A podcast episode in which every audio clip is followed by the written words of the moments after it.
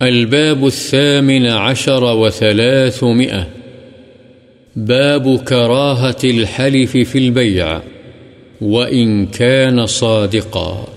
سودا کرتے وقت قسم کھانے کی کراہت کا بیان اگرچہ وہ سچا ہی ہو۔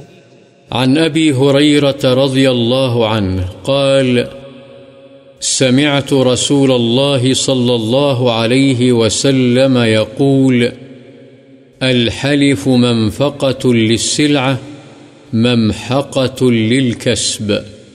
متفق عليه. حضرت ابو حریرہ رضی اللہ عنہ سے روایت ہے کہ میں نے رسول اللہ صلی اللہ علیہ وسلم کو فرماتے ہوئے سنا، قسم سودے کے زیادہ بکنے کا سبب ہے، لیکن کمائی کی برکت مٹانے کا ذریعہ بھی ہے۔ بخاری و مسلم۔ وعن أبي قتادة رضي الله عنه قال، سمعت رسول الله صلى الله عليه وسلم يقول إياكم وكثرة الحلف في البيع فإنه ينفق ثم يمحق رواه مسلم۔